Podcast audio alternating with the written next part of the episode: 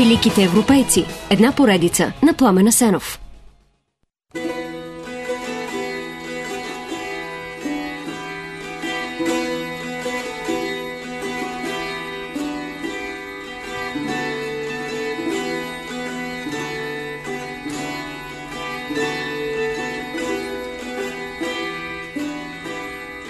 Самото сърце на стария Нюрнберг, току до квартала на червените фенери, има красива немска къща от онези с градите. Почти разрушена през Втората световна война, тя е възстановена по оригинални технологии и с материали от преди 5 века. Скъпата реставрация не е случайна. Това е къщата на Албрек Дюрер, най-великия немски художник, Леонардо на Северния ренесанс. Човека, чието куче скочи да се радва на една картина, защото обърка стопанина си, с автопортрета на стопанина си.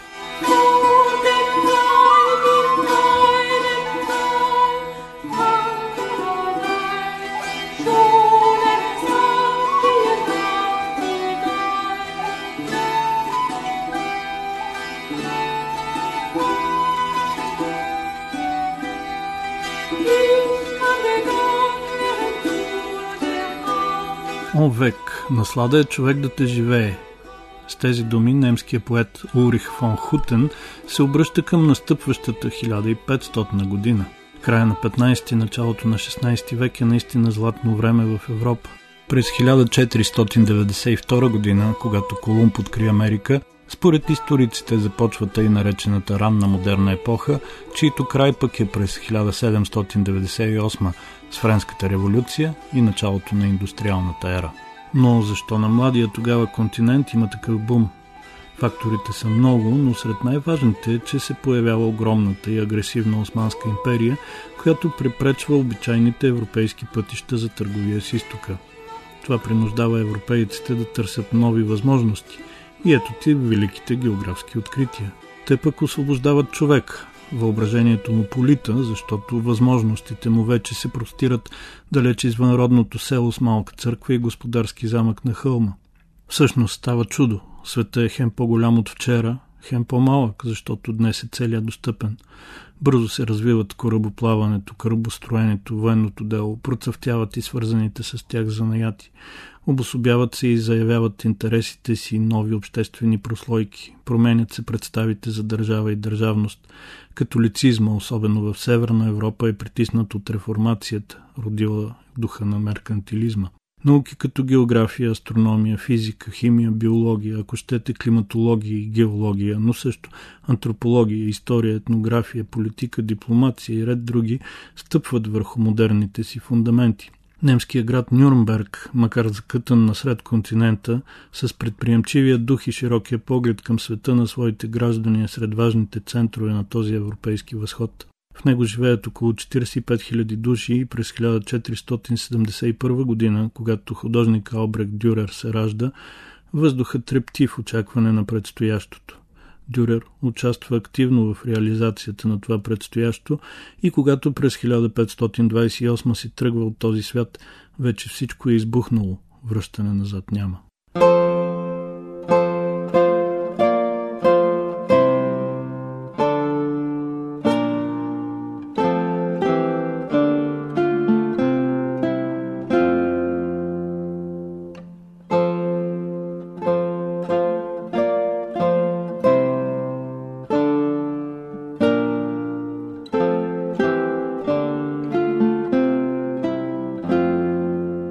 Бащина линия Албрех Дюрер е унгарец. Баща му Албрех Дюрер старши идва в Нюрнберг и чаракува при златаря Хелпер.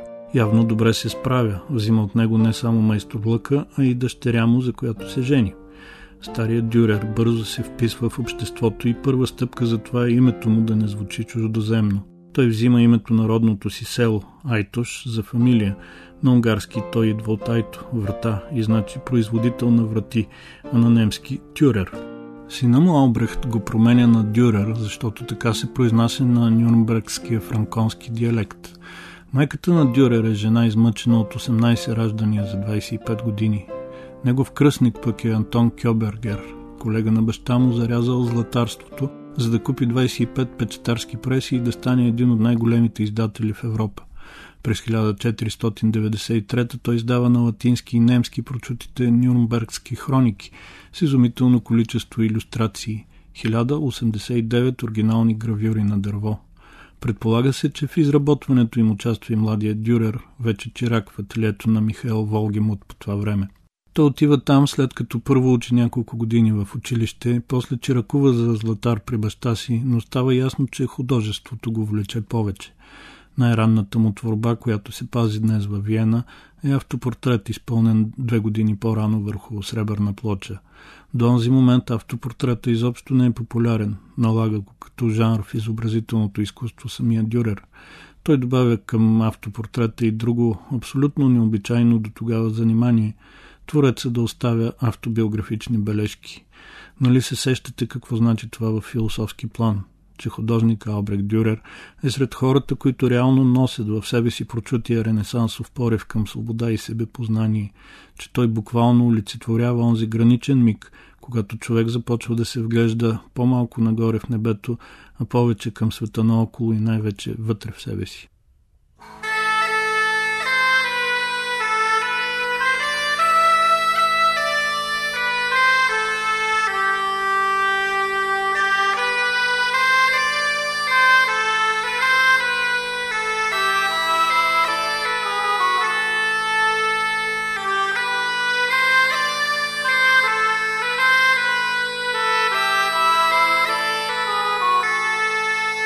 След като завършва черакуването за художник, Албрек Дюрер предприема първото от четирите големи пътувания в живота си. Съобразно класическата немска традиция, като калфа той трябва да види свят, да срещне чуждоземни майстори, да вземе и от тях занаят. Не е много ясно къде точно пътува през тези 4 години.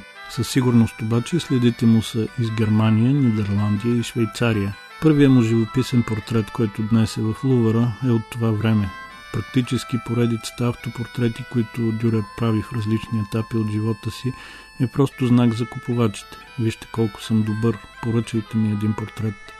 Факт е, че автопортретите не се продават. Такой нормален човек би искал да гледа вкъщи физиономията на някой друг. Но в автопортретите на Дюрер има и много повече от добра техника. Има гении, има ново усещане за човека и мястото му в света – така или иначе, последните проучвания сочат, че освен срещи свързани с занаята, първото негово пътуване е нещо като обиколка за проучване на европейските кръчми и бардаци. Вероятно малвата за тези негови подвизи стига до Нюрнберг и родителите му на бърза ръка уреждат женитба с Агнес Фрай, дъщеря на медникар. Агнес е алчна и проклята жена, прочута голяма скандалджийка. Двамата нямат и деца, но въпреки това брака им оцелява над 30 години. Разбира се, през по-голямата част от времето Албрехт е далеч от нея. Какво ще кажете за човек, който още на втория месец след сватбата си заминава за Венеция, уж да изучи прочутите италиански майстори? Или за онзи, който в писмо до най-близкия си приятел Вилибалт Пиркхаймер по време на второто си италианско пътуване нарича жена си старата гарга и съветва Пиркхаймер да не спи с нея, освен ако не е съвсем сигурно, че това ще я накара да пукне. Не бързайте да го съдите обаче. Има и още по-скандални неща в живота му.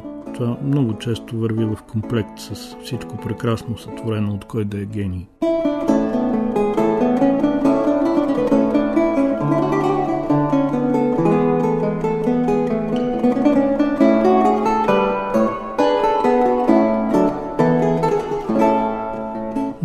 Нормалните хора обикновено не питат защо при пътуванията предприятия за да гада италиански майстори, Дюрер ходи в Венеция, а не в Рим или Флоренция, където има много повече от тях. Съвременни немски изследователи пък казват, че дори няма нужда той изобщо да ходи в Италия, защото богатия и жаден Нюрберг бързо се появяват прекрасни копия на всичко италианско. Знае се отдавна, но отскоро публично се признава, че всъщност Венеция претеглят Дюрер най-вече със своите 11 000 проститутки и публичните домове, които се надпреварват да предлагат изтънчени удоволствия. А сред причините да бяга от Германия пък са жена му, която го нарича безполезен, но забогатява от продаденото из цяла Европа огромно количество копия на неговите графични творби – чумата, която поне два пъти вълнее в Нюрнберг по време на живота му, а също и желанието на Дюрер да срещне учени, които изследват пропорциите на човешкото тяло, теорията на перспективата и връзката между изобразително изкуство и математика. неща, с които самия Дюрер се занимава и върху които издава книги в последните години от живота си. Както се казва обаче, като истински ренесансов човек, той винаги съчетава полезното с приятното. Това не е за очудване. Ние знаем, че Ренесанс е период на разкрепостения човешки дух, но забравяме или просто не са ни казали, че това е съчетано и с разкрепостяване на човешкото тяло, включително по отношение на секса. Спомнете си само пълния с секс Декамерон на Букачо. Той изобщо не си измисля. А в това отношение Дюрер е истински експериментатор. Той е бисексуален и, както пише изследователя Менде, опитва различни неща, за да види как старите гърци и римляни са ги практикували в древността. В свои писма художника се възхищава от телата на срещнати по пътя красиви войници. Става автори на първата подробна рисунка на човешки сфинктер. Един набързо скициран портрет на приятеля му Пирхаймер пък е декориран с надпис на гръцки, който е толкова недвусмислен, че е абсолютно неприлично да се цитира по радиото. Нищо чудно в сексуално отношение Дюрер да отива дори отвъд, да стига до тъмната страна. Ако се съди по гравюрата му на палач, който гали голото тяло на жертвата преди екзекуцията. Остава да си представим обаче, че ако не беше такъв какъв е, той нямаше да ни остави фантастичните автопортрети с образа си на Ренесансов Христос. Щеха да ни липсват неговите Адам и Ева или четиримата евангелисти нямаше да има незабравимата меланхолия, пълна с психологически и математически открития, плюс символни загадки. Нямаше да имаме и гравюрата Рицаря смъртта и дявола, която показва как нищо не може да отклони човек от желанието му да изпълни мисията, за която е изпратен от Бог на земята. Стига преди това да е разбрал каква е всъщност тази мисия. Не, не себе си е нарисувал художник Албрек Дюрер в образа на рицара, който твърдо следва пътя си а би трябвало да нарисува себе си.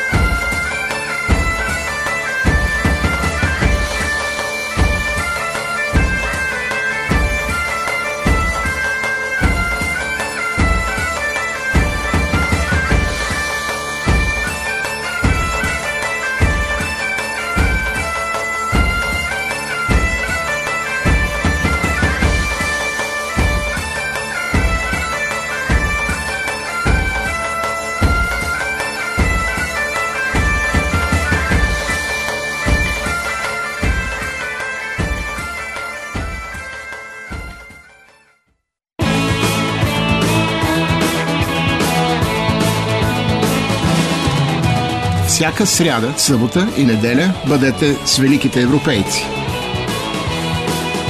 Великите европейци. Една поредица на Пламена Сенов.